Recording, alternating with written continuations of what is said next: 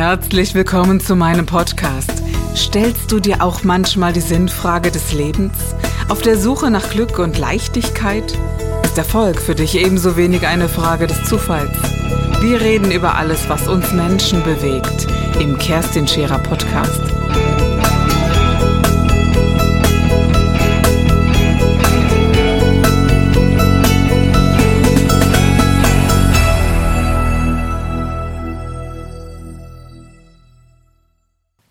Viele Selbstständige, und ich glaube, so geht es ja auch jedem Unternehmer, ne, dass du irgendwie, wie soll ich sagen, dass du, dass du dich irgendwie über Aufgaben auch definierst teilweise. Ne? Dass, du so, dass du daran festhältst und dass manche Dinge, dass du vielleicht auch denkst, dass manche Dinge dir einen Wert geben, dass du sie jetzt selber machst.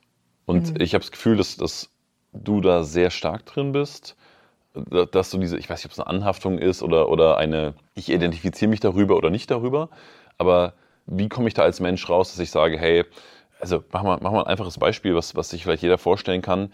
Ähm, nee, ich mache jetzt schon zu Hause bei mir die Hausarbeit auch komplett selber, weil ich bin ein fleißiger Mensch und ich will das auch zeigen und so weiter und so fort.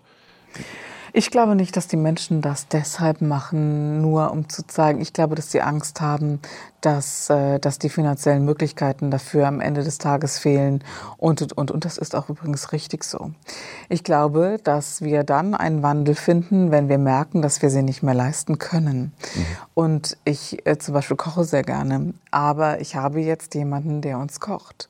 Das hat mir 20 Stunden im Monat mehr Arbeitsfähigkeit im Büro ohne Kind ermöglicht. Und ich kam so unter Druck, weil ich nur noch im Run war und konnte, musste dann wirklich bis nachts arbeiten, um das aufzuarbeiten. Dann waren die Mitarbeiter nicht mehr da und, und. Das heißt, ich kam unter Druck. Oder ich war im früheren Leben Physiotherapeutin und hätte beileibe, und ich war keine schlechte Physiotherapeutin, beileibe nicht für möglich gehalten, das mal loszulassen und äh, nur noch in Anführungszeichen meine heutige Arbeit zu machen. Aber ich habe irgendwann gelernt, oder bemerkt, du musst dich entscheiden, Kerstin. Du kannst das nicht machen. Und dann ist es übrigens auch der richtige äh, Zeitpunkt, um etwas loszulassen. Dann überlegst du nicht mehr, ob dir jemand die Bude putzt. Dann fragst du dich nur noch, reicht dir das so oder willst du die Bude geputzt haben? Und dann fragst du, wer es dir, wer es dir machen kann.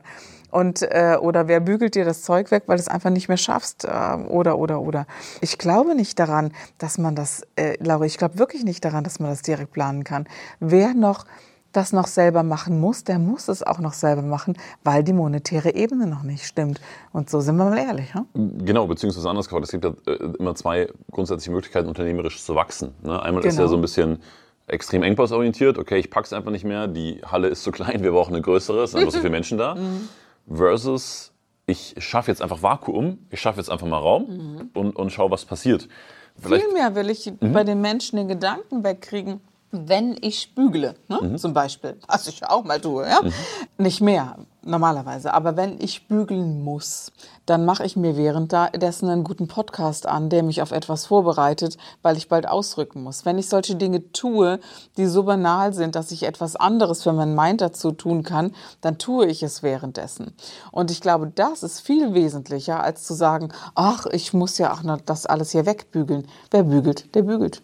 Wer putzt, der putzt und fertig. Also es, dieses Bedauern darüber oder dieses, diesen Unmut darüber. Zum Beispiel, wenn ich putze, ich hasse das so sehr, dass ich all meine negativen Emotionen abbauen kann. Da denke ich an alles Schreckliche, worüber ich mich ärgere. Nicht? Mhm. Und nach dem Putzen ist alles weg, weil ich das innerlich durchgeackert habe und, äh, und so und. Also ich mache nie nur eins. Und dennoch bei dem, was ich tue, schon. Ne? So dieses, dieses Bedauern ist eben weg, ist auch sehr klar wahrscheinlich. Ja?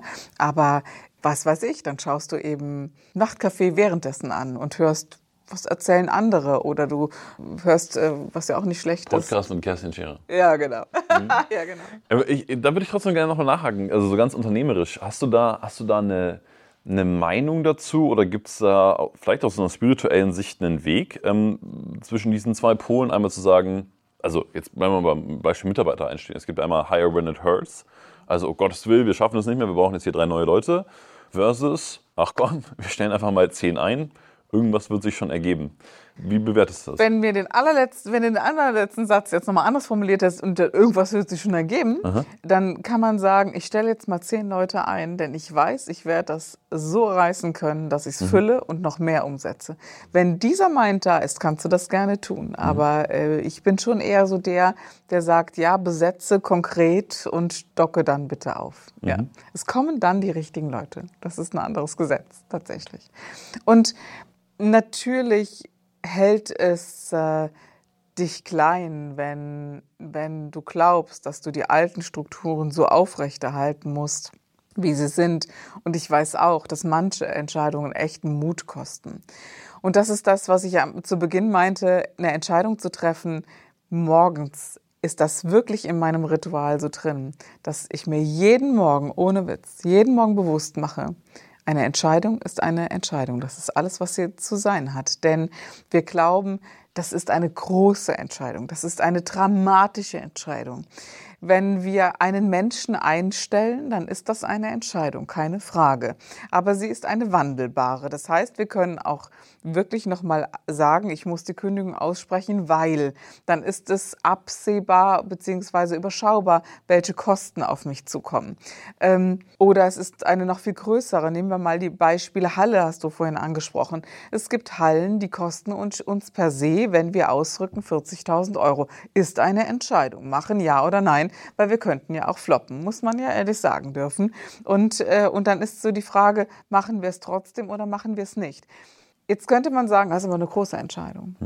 Und das interessiert mich nicht mehr. Die Emotion dahinter interessiert mich überhaupt nicht mehr.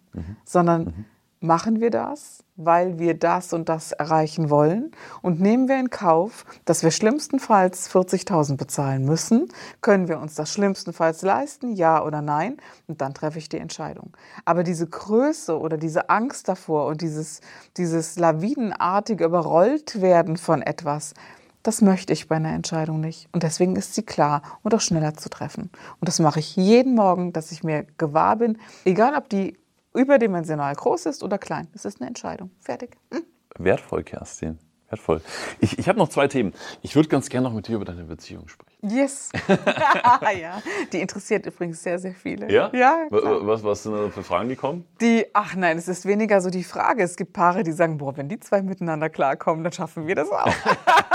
es Weil ihr, also Hoffnung, ja. weil, ihr so, weil ihr so krass unterschiedlich seid? Ja, oder? natürlich. Ja. Wie, wie definierst du denn Beziehung für dich? Also was ist denn für dich eine Liebesbeziehung? Für mich ist eine, eine Liebesbeziehung bestenfalls eine, wo die eine Seele an die andere lehnt und trotzdem in der Lage sich, äh, ist, sich autark leben zu lassen und den anderen so bestärkt, dass er größer wird und nicht kleiner. Das ist für mich eine Liebesbeziehung. Und Liebe ist für mich nicht abhängig von Faktoren wie der ist so oder sie ist so. Also für mich ist es wesentlich, dass Liebe ist alles, was sie zu sein hat. Nicht mehr und nicht weniger. Ich kann in einen Menschen verliebt sein, ob er richtig oder falsch ist für mich, ob er toxisch oder, oder äh, heilend ist für mich. Wesentlich ist, dass diese Liebe da ist. Und, hm, und dann ist dann die Frage, was, was stärkt und nährt sie und was macht sie kleiner und schwächt sie. Grundsätzlich. Grundsätzlich. Du hast ja gesagt, das ist jetzt auch kein Geheimnis, dass, dass Hermann sehr kapitalistisch geprägt ist. Ja. Und, und du bist, warst früher vor allem auch sehr spirituell geprägt und ihr Ja. beide hattet mit der jeweils anderen Seite nichts am Hut. Nein. Ne? Also die Aussage meines Bruders war damals über Hermann und Kerstin die, ein, die einzige Tatsache, die die beiden gemeinsam haben, ist die Tatsache, dass sie auf einem Planeten leben. Und ganz ehrlich, so war das auch, ja. Die, dieser Hermanns Fokus nur auf das eine aus zu sein und ich eben auch nur auf das andere äh, auf diese spirituelle Entwicklung aus zu sein, ist wahrscheinlich gut ausgedrückt. Und äh, ich habe mich oft gefragt, was uns, aus uns beiden geworden wäre, wenn wir kein Paar geworden wären. Keine Ahnung. Vielleicht wäre ich heute im Kloster und Hermann. Keine Ahnung. Ja, wo wäre Hermann? Wie, wie, wie, wie habt ihr euch verliebt damals? Oh, ich habe mich so bitter gewehrt gegen die, äh, gegen die Tatsache, mich in Hermann Scherer zu verlieben. Tatsächlich äh, war es so, dass ich in einer festen Beziehung war und mich diese Beziehung dahin geprügelt hat. Ich wollte noch nicht mal mit. zu diesem Vortrag von Hermann Scherer. Die war damals bei Lufthansa, Cargo Lufthansa, werde ich nie vergessen.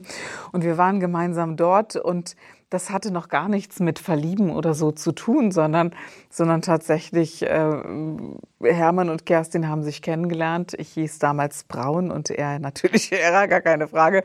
Aber ich war die Frau Braun, zu der er dann gekommen ist. Und, äh, und in Klienten verliebt man sich nicht. Fertig. Also das gibt es nicht. Wir waren sehr, sehr lange per Sie und äh, aufgrund dieser professionellen Distanz auch kein Paar. Und äh, es hat sehr lange gedauert, bis äh, ich sagte, du darfst jetzt kein Patient und kein Klient mehr sein. Und dann dürfen wir uns auch duzen, Herr Scherer. Es hat sehr lange gedauert, fast mhm. ein Jahr oder so. Wow. Mhm. Ihr habt beide viele Herausforderungen im Leben, ne? haben wir besprochen. Also ja. Mutter sein, Vater sein, Unternehmen, ja. öffentlich, also ihr steht ja auch beide in der Öffentlichkeit, was auch nochmal ein großes Thema ist, eure Familien. Was würdest du sagen, was ist so, und, und äh, da, da, müssen wir jetzt auch gar nicht so intim bis in euer Schlafzimmer reingehen, oder kannst du beschreiben, was euch so verbindet, was ihr so vielleicht auch als Prinzipien habt, was, was euch so ruhig werden lässt in diesem ganzen großen mhm. Trubel an, an, an Dingen, die passieren? Ich glaube, dass wir beide sehr unbeeindruckt sind von vielem, was andere noch beeindruckt und, und anheizt. Das ist schon mal so etwas, dass ähm, wir beide sehr viel erlebt haben, was wir alles nicht mehr brauchen. Zum Beispiel war es mir irgendwann mal wichtig, mir meinen eigenen Porsche zu kaufen. Und es hat mich unfassbar geärgert, dass Menschen zu mir gesagt haben, dein Mann hat dir aber ein schönes Auto gekauft. Innerlich hat mich das geärgert, wo ich dachte, wow, die Gesellschaft traut dir noch nicht mal zu, dass du dir eine eigene Porsche mhm. kaufst oder was auch immer. Und wenn du das alles mal gehabt hast, dann brauchst du das nicht mehr. Ich glaube, das ist so etwas, was uns sehr verbindet. Wir sind beide in der Lage, den anderen da zu lassen, wo er ist Sonst wären wir wahrscheinlich kein Paar mehr. Das darf man ganz klar sagen. Ähm, und dass wir uns auch gegenseitig deshalb auch noch inspirieren können, dass, dass der eine dem anderen noch etwas zu sagen hat oder dann eben auch nicht und es auch nicht schlimm ist, dass es so ist. Ähm, wir haben nicht diesen mega Anspruch aneinander, was ich auch sehr anstrengend finde, wie so Paare oft haben, die ich so beobachte wenn man sich so gewählt ausdrücken muss, um dem anderen nicht weh zu tun, dann tut es dem anderen halt mal weh und dann, dann sagen wir uns das auch. Und ich finde, dass es einfach sein darf, auch in einer und echt sein darf. Und dann äh, streitet man sich eben auch um, ohne um böse zu sein am Ende des Tages. Und wenn doch, äh, ist dann die Frage, welche Wunden leckt man dann und aufeinander zugehen, ist dann eben nochmal wichtig. Aber das Wesentliche ist wirklich, dass ähm, wir beide nicht versucht haben, den anderen zu ändern, in etwas hinein zu ändern. Das dachten wir. Natürlich haben wir das getan, unbewusst. Und, und auch, es hat auch der eine den anderen hineingeprügelt. Ähm, das, das ist schon so, wo, wo Kerstin sagt, mein Gott, ey, wo ist denn jetzt die Menschlichkeit und das Herz? Es geht für mich gar nicht. Und umgekehrt, der Hermann gesagt hat immer, Kerstin, komm, jetzt gib mal Gas und äh, wo ist die Perfektion? Ne? So. Ähm, und das hat zu harten Reibungen geführt. Ähm, ich halte es für sehr wesentlich, nicht sofort wegzulaufen und zu sagen, wir trennen uns jetzt. Was gar nicht, wie oft wir uns schon trennen wollten im Inneren, ne? wo man sagt, äh, mache ich nicht mehr mhm. mit. Willkommen im Leben der meisten Paarbeziehungen, oder? Ja, also eine, eine, Sache, wo ich mit Cora viel drüber spreche und wo, ja, wo uns vielleicht auch beinahe einfach die Erfahrung noch fehlt oder wir uns unsicher sind, ist, also Beziehung hat ja viel auch einfach mit äh, füreinander Dasein zu tun und mit Liebe zu tun und äh, mit den anderen annehmen, so wie er halt ist. Und da ist schon, schon manchmal so ein bisschen die Frage, also Cora ist ja jetzt, sagen wir mal, sportlicher, nochmal viel aktiver als ich. Und wo ich dann manchmal zu ihr sage, hey, du, darfst mir in den Arsch treten, weil du bist ein, du bist ein Riesenvorbild und ich, ich brauche das auch, das Feedback, dass du mich darauf hinweist und sagst, hey, jetzt hast du die letzten Tage ganz schön viel gearbeitet, ganz schön wenig für dich gemacht und, und, und gleichzeitig Gleichzeitig weiß ich aber auch, dass sie es gut meint, weil sie sagt, hey, du bist gut so wie du bist. Andersrum genauso. Dass ich sage, hey, boah, das ist so geil, was du machst und es dürfen eigentlich an viel mehr Menschen gehen und damit kann man noch viel mehr Geld verdienen, weil das so wertvoll ist. Und yeah. wie, wie, wie, wie organisiert mich, äh, sich da eine Beziehung? Auch das betrachte ich gerne spirituell und nicht psychologisch. Wir wünschen uns, dass der andere den Wert in uns sieht und anerkennt. Das ist so das eine. Und äh, ich nehme jetzt mal so ein Beispiel, wenn es extrem wird. Hm, vor ein paar Wochen rief uns nachts eine Klientin an. Also uns heißt, wer in der Community ist, ähm, hat auch eine Notfallnummer, hat auch das, ähm, die Möglichkeit, da reinzuschreiben und Hilfe zu bekommen. Und ich war verfügbar, aber ich war erst später verfügbar. Meine Assistenten Christoph und Johanna äh, vor allem Johanna hat dann mit der Frau telefoniert und sie war ganz aufgebracht. Sie war irgendwo draußen und äh, er hätte sich getrennt, hätte sie vor die Tür geworfen und die, die Koffer vor die Tür gestellt und Oh, und Drama, wirklich Drama und die Kreditkarten gesperrt und, und, und. Und da bleibe ich immer ganz entspannt. Ich glaube gar nicht, was ich auf Beziehungsebene schon alles gesehen, gehört habe. Ach Gott, ja. Äh, aber klar, meine Assistenten hat Drama und Gott, am Ende tut die sich was, wo ich dann sage, oh, wir machen mal ganz langsam. Was genau ist los? Und dann habe ich nicht sie angerufen, sondern ihn. Interessiert mich viel mehr. Also was hinter okay, dir okay, passiert, ja. was vorne dir passiert. Ja? Und, äh, und dann wurde mir sehr schnell klar, okay, es geht um den Wert im anderen sehen. Dieser Streit wäre gar nicht eskaliert, wenn, und das ist übrigens bei Machtkämpfen immer so, wenn wir uns den Moment gönnen würden zu sagen, Kennst du den noch, den Wert im anderen? Ja, es gibt Gründe und deswegen und du hast und du hast und der andere hat und ach und dieses ganze Kämpfen und Dringen, wenn man einen Moment innehalten würde, nicht, dass dann alles andere weg ist, aber es settelt schon mal sehr und es reduziert die Atombomben, wie man aufeinander wirft und die sind dann sehr, sehr heftig, keine Frage. Und dann ist so die Frage, Warum haben wir gekämpft? Und hinter dem Kampf steht eben die Angst. Wovor habe ich Angst, wenn ich dem anderen eben nicht den Tritt in den Hintern geben möchte? Wovor habe ich wirklich Angst? Vor dieser Ablehnung oder dem anderen weh zu tun oder, oder, oder. Und diese Angst ist aber häufig basierend auf, ich habe Angst vor Glück. Ich habe Angst vor Lebensfreude. Und äh, klar darf es Cora völlig schnurz sein, ob du trainierst oder nicht, ja, weil sie sagt, ich will einfach froh sein mit dir, Lauri, ja. Und wenn man das anerkennt und sagt, äh, ich weiß, dass ich dir wert genug bin und äh, du siehst an ihrem Körper doch eh, dass du noch mal trainieren musst. Mal ehrlich, ich habe hab, hab sie vor geraumer Zeit nackt gesehen, ja. Ja, ja. Da brauchst du keinen Tritt in den Hintern, sondern du gehst so freiwillig. Das ist die tägliche Erinnerung, ja. Yes, genau, oder? Und ähm, viel mehr will ich in die, in die Tiefe auf Beziehungsebene. Ich glaube, ja, es gibt schon einige, die mich fragen, Kerstin, wann ist eine Beziehung zu Ende? Ähm, irgendeiner der, der wirklich der Großen hat mich letzt, also Großen heißt wirklich der, der großen Seminarleiter. Es war nicht Tobi Beck. Ah, Veit, Veit Lindau hat mich gefragt, wann ist eine Beziehung zu Ende für dich, Kerstin? Und ähm, die beantworte ich immer gleich. Für mich ist eine Beziehung dann zu Ende, wenn sie leicht auseinandergeht. Jegliche Beziehung. Jegliche Beziehung, ja. Dann ist sie zu Ende. Wenn wir noch streiten, wenn wir noch kämpfen, dann ist etwas da, was noch bearbeitet werden sollte.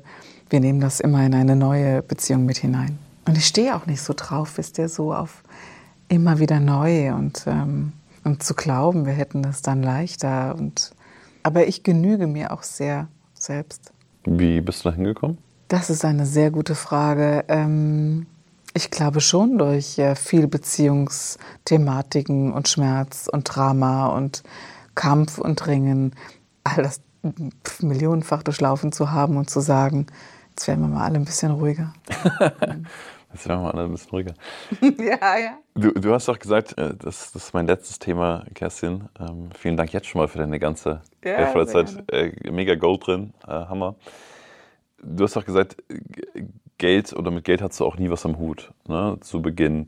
Es ist ja das gesellschaftliche Thema. Also äh, ja, ich habe das revidiert, mhm. Lauri. Ähm, ich hatte eine Zeit lang mit Geld nichts am Hut und es wird auch in meinem Buch stehen, warum mir Geld sehr, doch sehr viel bedeutet. Und Geld ist nur eine Hülle. Was ich hineingebe, ist das Wesentliche. Und ich mag Geld sehr gerne. Aber frag mich ruhig, was du fragen wolltest. Sorry. Ich, ich, ich, ich finde es total spannend, ich finde total spannend, das, das, das Thema zu entpacken. Also auf der einen Seite ist es ja schon so, dass Leben und Verhalten von dieser Hülle gesteuert werden. Ein, ein Großteil, wahrscheinlich, weiß ich nicht, 95, 98, 99 Prozent der Menschen tun ja Dinge um zu. Also nicht, weil sie aus Freude haben und sagen, hey, geil, ich habe Freude und cool, dafür bezahlt mir noch jemand was, sondern andersrum, oh, ich brauche Geld zum Leben, also mache ich das und das. Und das ist schon viel. Deswegen, was jetzt mal kollektiv gesprochen, was, ah, was hat die Gesellschaft, was haben wir für ein, ja, eine, für eine gestörte Beziehung zu Geld? Wo, woher kommt das? Warum ist das nicht so normal bei uns? Ja, ich glaube, dass jeder so viel Geld verdient, wie viel Kraft er auch in das Leben hineinzugehen vermag. Und mhm. das ist nicht wertend, sondern wenn ich äh, nur 150 Euro im Monat erwirtschaften kann, dann habe ich auch nur diese Kraft dafür in dieser Zeit, in diesem Leben. Und wir können das ausbauen, wir können das erweitern. Aber für mich heißt eben Geld, Fluss, wie viel Kraft kann ich zurückgeben? Und es ist keine äh, bloße Idee oder keine Vision des, des, des Geldflusses oder so, sondern Geld ist unmittelbar. Also ich nehme ein Beispiel. Äh, zum Bedauern vieler Menschen habe ich vor 20 Jahren noch für 149 Euro pro Tag inklusive ähm, Tagespauschale aufgestellt. So, das war mhm, mal so mhm. das, was ich äh, gelebt habe. Und das hat mir übrigens ausgereicht, weil ich alleine gelebt habe und die Umsätze dicke genug waren für mich. Und ich habe mir gar keine Gedanken gemacht, bis Hermann kam, tatsächlich. Ähm, aber es waren auch nur 149 Euro drin in dieser Arbeit. Irgendwann habe ich mich davon überzeugen lassen und habe auch meine Arbeit als wertig angesehen, zu sagen, wie viel, wie viel ist dir das wert, Kerstin? Und da kamen mir durch 1250 Euro pro Person pro Tag. Jetzt ist das ja ein Riesensprung. Da sagte Hermann damals übrigens zu mir, wow, das ist ein zu großer Sprung, das kannst du nicht direkt machen. Aber ich wusste, ich muss das machen. Und habe so eine Testversion gestartet und äh, habe das ausgeschrieben. Und tatsächlich alle zwölf Plätze waren innerhalb von zwei Wochen ausgebucht. So, also zwölf Personen, 1250 Euro. Tag X kam. Ich habe in der Nacht davor gar nicht mehr geschlafen, weil ich auch dachte, oh Gott, an diesem Tag musst du für diesen Umsatz musst du liefern, Kerstin. Also das war nicht mehr dieses, äh, dieses äh, unter oder um die 5000, sondern es waren über 12.000. Und das, das war etwas anderes. Äh, und dann auch nicht auf zwei Tage verteilt, sondern an einem Tag. Und da ist etwas passiert, was ich faszinierend fand. Ich habe schwitzende Hände bekommen, aber nicht wegen Angst, sondern wegen, da ging was. Und da hatte ich auf einmal Bock zu sagen, oh, je mehr Geld, je mehr musst du liefern. Wie viel kannst du liefern? Und dann gab es diesen Abend nach äh, dem Awakening und ein guter Freund, der seit 20 Jahren so immer in den Seminaren mit dabei ist und auch sehr erfolgreicher Unternehmer ist, sagte, sag mal Kerstin, hast du nicht so ein Elite-Produkt, irgendwas, wo wir sagen können, du nimmst echt mal richtig Geld und so. Und wie das unter, unter Alkoholeinfluss ist, ja, drei Tage, 30.000 Euro und äh, let's go. Ne? Ja, und wo fliegen wir hin? Da sage ich, das weiß ich alles noch nicht. Und es war wirklich so, sie ist das Vermächtnis, heißt es übrigens immer noch. Und es ist halt immer geheim, äh, der, sowohl der Betrag als auch die da wo es hingeht und so. Aber es sind immer drei Personen, die gewillt sind, diesen Betrag zu bezahlen. Und es gab den, das Vermächtnis zu dem Betrag und meine Assistentin damals noch sagte, wo fliegen wir denn hin? Und da sagte ich, Land, zeig mir eine Weltkarte. So, und hier, wo mein Fingernagel endet, genau dahin. Wir scrollen näher ran und ich sage, genau dahin. Wir waren auf Mallorca und ich sagte, genau dahin an diesem Punkt. Nein, da gibt es keine Location, die wir buchen können. Sag ich, doch, die gibt es da.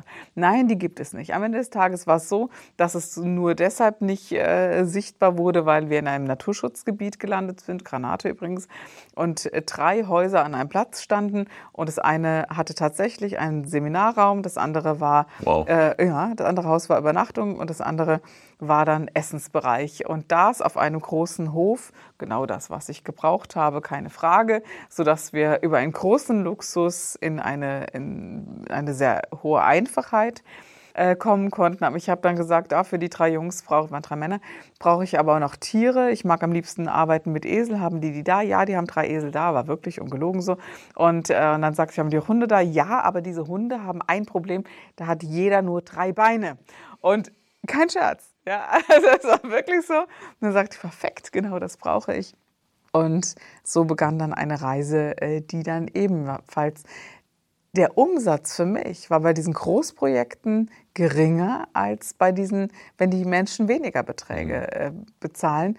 Aber die Umsetzung und die Kraft und das, was dann passiert ist an Wundern für die Menschen, war dann eben größer. Und ich glaube, dass es mir manchmal weniger wichtig ist, was bei mir monetär hängen bleibt, als dass äh, der Umsatz für die Menschen stimmt. Und, äh, und so sind die Preise in manchen Bereichen sehr gestiegen und, ähm, und die Umsetzung eben auch. Damit auch die Menschen mit ihrem Geldbetrag die Kraft dieser yes. Entscheidung. Genau. Mhm. Das ist mir ganz, ganz wichtig.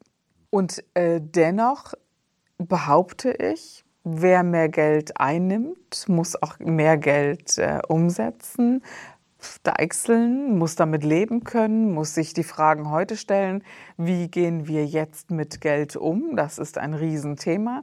Äh, wie werden wir safe mit Geld? Zum Beispiel, wir können nicht mehr einfach mit unserer GmbH seit neuestem aus Deutschland auswandern, ohne Steuer bezahlen zu müssen und so.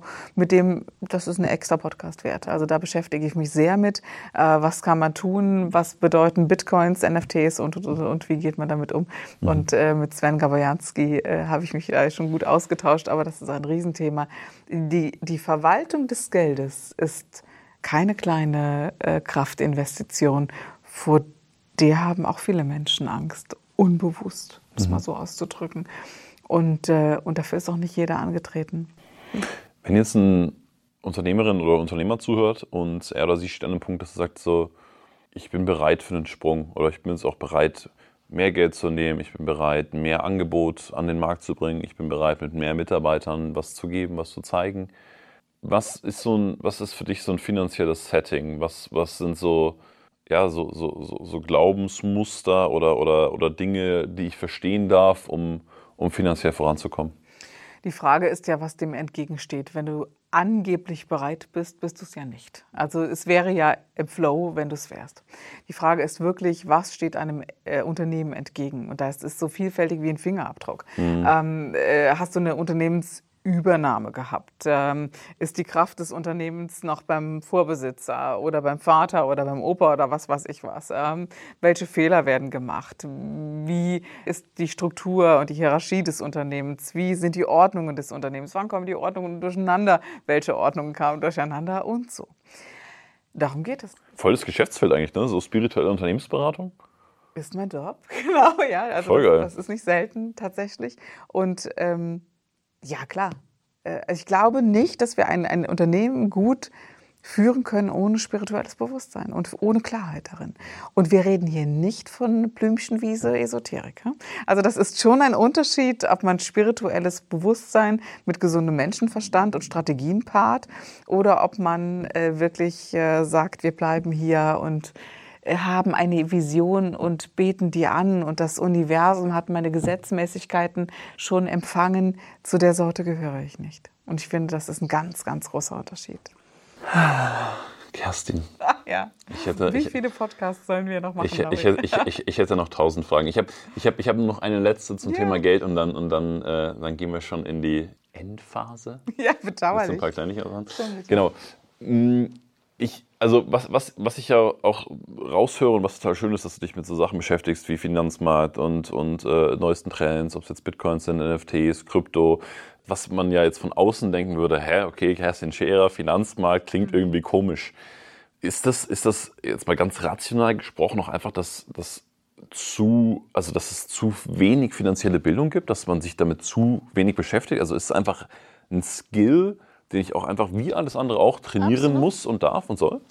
Naja, also absolut. Äh, ich äh, finde es bedauerlich, dass äh, Unternehmertum nicht unterrichtet wird mhm. tatsächlich. Also das, was unsere Kinder beim Frühstück lernen bei uns, ist etwas, was andere sich hart erarbeiten müssen, unter anderem ich. Ich bin in einer, einer Familie groß geworden, die nicht selbstständig ist. Und, und deshalb muss ich mir sehr, sehr viel aneignen, gar keine Frage. Aber äh, zu glauben, dass das nicht dazugehört, ist etwas, was ich sehr bedauerlich finde. Und wie soll ich mit der monetären Seite des, des Lebens umgehen, wenn ich mich dem nicht öffne und mich dem voll verschließe? Und klar sind es viele, die, ah, das ist auch krass, es sind viele, die, die unterschiedliche Sichtweisen auf diesen Markt haben. Also mm, da gibt es den einen, der sagt, ich äh, mache nur Bitcoins, ich mache nur NFTs oder ich kaufe nur Häuser ähm, und äh, setze auf Betongold oder ich äh, kaufe nur Gold. Zum Beispiel habe ich vor, oh, ich glaube vor 15 Jahren gesagt, Hermann, wir brauchen jetzt Gold. Und er sagte, Gold kauft kein Mensch. Also es war so diese Zeit, in der man gesagt hat, äh, nur wer Oldschool ist, äh, kauft Gold. Sag ich, ja, ich bin gerne Oldschool. Und ich sagte zu Hermann, aber du, äh, du darfst das nicht anschauen. Also den, er hat immer dieses Ranking angeschaut und äh, jetzt geht aber Gold in den Keller. Sag ich, ich weiß, aber in zehn Jahren wirst du froh sein, wenn wir es haben. Und nun, das hatte sich jetzt dann auch bestätigt. Oder ähm, Bitcoin, da gab es eine Zeit, wo ich gesagt habe, das kaufen wir jetzt nicht, weil mir eben durchgekommen ist, was hinter Bitcoin stand. Und und, äh, und für uns ist das übrigens auch tatsächlich so nichts. Und dennoch äh, gibt es äh, diesen Markt, der der frei ist von der gesamten Wirtschaft hier in Deutschland, ähm, von all diesem, was wir Inflation nennen. Und bitte, äh, ich weiß nicht, ob ob viele noch nicht mitbekommen haben, dass wir eine Inflation haben. Und wer es verpasst hat, also sollte jetzt vielleicht verstehen, dass es, dass es äh, das jetzt gibt und, dass es Strategien geben muss, äh, zu sagen, was bedeutet eigentlich monetäre Sicherheit? Und die ist nicht auf eins gebaut. Also äh, ich glaube, dass monetäre Sicherheit, wenn es sie denn gibt, auf alles gebaut sein muss, weil wir unterschiedliche Lebenswege planen müssen, weil wir in einem sehr fragilen äh, Stadium der Erde sind, wo wir nicht wissen, wie es weitergeht, wo wir, wo wir weiterleben werden, wie wir weiterleben werden. Oder ob wir genauso weitermachen und dann ist Let's Go Bitcoin äh, sicherlich das Zahlungsziel überhaupt. Also, was mhm. ich damit sagen möchte, ist, es eindimensional zu betrachten, wäre arm. Hm. Wow, das macht wieder 1000 Franken auf. Wir müssen ja. noch einen Podcast machen. Ja, das okay. Du, lass uns cool. zum Ende kommen. Ich habe noch, hab noch so ähm, vier, vier kleine Fragen, wenn du möchtest. Ähm, also vier äh, kurze Fragen ja, und schnelle gerne. Antworten. Und äh, dann sind wir auch schon am ah, Ende. Ah, ist das diese Fragerunde schnell? Ja, ja, ja. ja, ja so, so. Du, du, musst nicht hetzen, aber ah, nee? kurz. Ich finde das so schön, weißt du jetzt. Ähm, also, erste Frage. Was ist denn eins der besten Bücher, die du jemals gelesen hast? Ah, die Bibel. Zu kurz? Nein, super. Nein, das, wir lassen es einfach mal so stehen. Also mhm. gerne. Ich persönlich bin ja ein äh, großer Fan von Schlafen und, und achte da sehr drauf. Gibt es eine Sache, die du machst für guten Schlaf? Mhm, ich gebe mein Bestes und äh, es gelingt mir nicht tatsächlich. Also ich komme mit sehr, sehr wenig Schlaf aus und muss das, glaube ich, auch. Deshalb ist die Meditation ähm, die einzige Fähigkeit, meinem Gehirn die Entlastung zu geben, weil der Schlaf-Wach-Rhythmus bei mir nicht so gut ist, wie er sein sollte, allein dadurch, dass ich Mutter bin. Ich weiß, soll mich kurz halten. Ähm, ich achte sehr auf das Licht und auf, äh, auf das, was auf mein Hirn äh, eindringt und versuche wirklich früh schlafen zu gehen. Auf das Licht achten heißt? Ja, dieses Ganze, äh, also ich habe ein Riesenproblem also mein Hirn, ich glaube, viele Menschen haben ein Riesenproblem mit Computer, mit äh, mhm, mhm, iPhone, mit diesem blauen, harten Licht. Und es, ich weiß auch, dass es ähm, als Licht ersetzt wird, LED-Licht etc. pp. Aber das hält uns echt vom Schlaf ab, ja. Wenn es eine, also ich nehme mal an, du bereust nicht viel, aber gibt es so eine Sache unternehmerisch in den letzten Jahren, Jahrzehnten, wo du sagst, die hättest du im Nachhinein gerne anders gemacht? Das ist eine sehr gute Frage. Das hatte ich sehr, sehr lange. Mhm und habe das deshalb jetzt nicht mehr, weil alles, was ich jemals getan habe, sich jetzt wie so ein Kreis zusammenschließt. Wer meine Seminare kennt, weiß, also ich habe lange Musik gemacht, Klarinette gespielt und war doch gar nicht so schlecht und habe mich immer gefragt, boah, was wäre gewesen, wenn du die Zeit anders genutzt hättest? Heute ist Musik ein, ein elementarer Teil meiner Arbeit. Nein, ich habe nichts was ich so nicht mehr machen würde, außer dass, dass ich mich nicht mehr schämen würde für das, was ich tue. Das habe ich zu lange, definitiv. Einer der, der schönsten Dinge und ähm, jetzt haben wir das, beide das Glück, glücklich verheiratet zu sein. Und äh, ich äh, denke mir immer, ich würde am liebsten mit Cora äh, die nächsten 25 Leben verbringen. Und äh, definitiv sehe ich auch es als erstrebenswert an, lange hier zu sein und, und lange auch hier gesund und fit und glücklich zu sein. Was ist denn so eine Sache, wo du sagst, die ist für dich elementar, um lange zu leben, gesund zu leben, innen und außen? Meine Ernährung, gar keine Frage. Mein Bewusstsein, die Art, wie ich denke.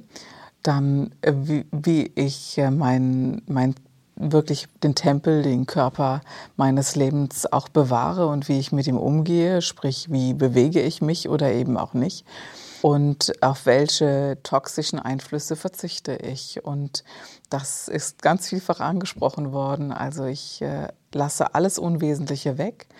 Und dennoch behaupte ich, wenn ich Lust habe auf etwas Toxisches wie eine Cola Light, was mhm. ich manchmal liebe, oder auch wirklich äh, mal ein Glas Wein oder zwei, drei zu viel davon, mhm. dann behaupte ich, dass durch ein gesundes Bewusstsein mein Körper das schon wieder hinbekommt. Äh, aber der Hauptpunkt ist im Grunde genommen, ich wünsche mir, dass ganz gleich, wann ich sterbe, dass ich einen Übergang hinbekomme, der wirklich im, im liebevollen Bewusstsein stattfindet. Sprich, ähm, I'm Loving Awareness ist so mein, mein Haupt, Hauptziel im liebevollen Bewusstsein tatsächlich äh, nicht zu verenden, keinen Sterbeprozess zu haben, sondern bewusst in diesen Übergang zu gehen. Es gibt von Yogananda ein äh, Buch, ähm, die Autobiografie eines Yogi. Das Buch habe ich nie gelesen. Ehrlich, schon reingelesen. Mhm. Aber es gibt ein, ein Bild von ihm, sieben Stunden bevor er stirbt. Wenn ich so schaue wie er, in diesem liebevollen Bewusstsein, dann habe ich es geschafft. Und das ist mein größter Wunsch. War schön. Yeah. Kerstin, es war äh, eine große Freude mit dir. Danke, geht mir ebenso. Es waren großartige Fragen und das ist ja auch immer so mit dir. Ein großartiges Gespräch. Vielen, vielen Dank. Ja, du bist wirklich sehr weit und das ist wirklich groß, was du machst. Vielen Dank für die Einladung. Sehr, sehr gerne. Es hat mir ganz, ganz großen Spaß gemacht. Ich glaube, das werden auch äh, direkt zwei Teile werden. Ich bin mir sicher, wir machen auch. Wir, wir machen das nochmal. ja, ganz bestimmt. In diesem Sinne, ihr Lieben, auch äh, euch äh, ganz, ganz lieben Dank fürs Zuhören. Ich hoffe, es hat euch Spaß gemacht. Ihr habt was mitgenommen. Und alles über Kerstin, ihre Arbeit und so weiter verlinken wir natürlich unten in den Show Notes. Dann bis zum nächsten Mal beim Podcast. Danke dir. Habt eine gute Zeit, Leute.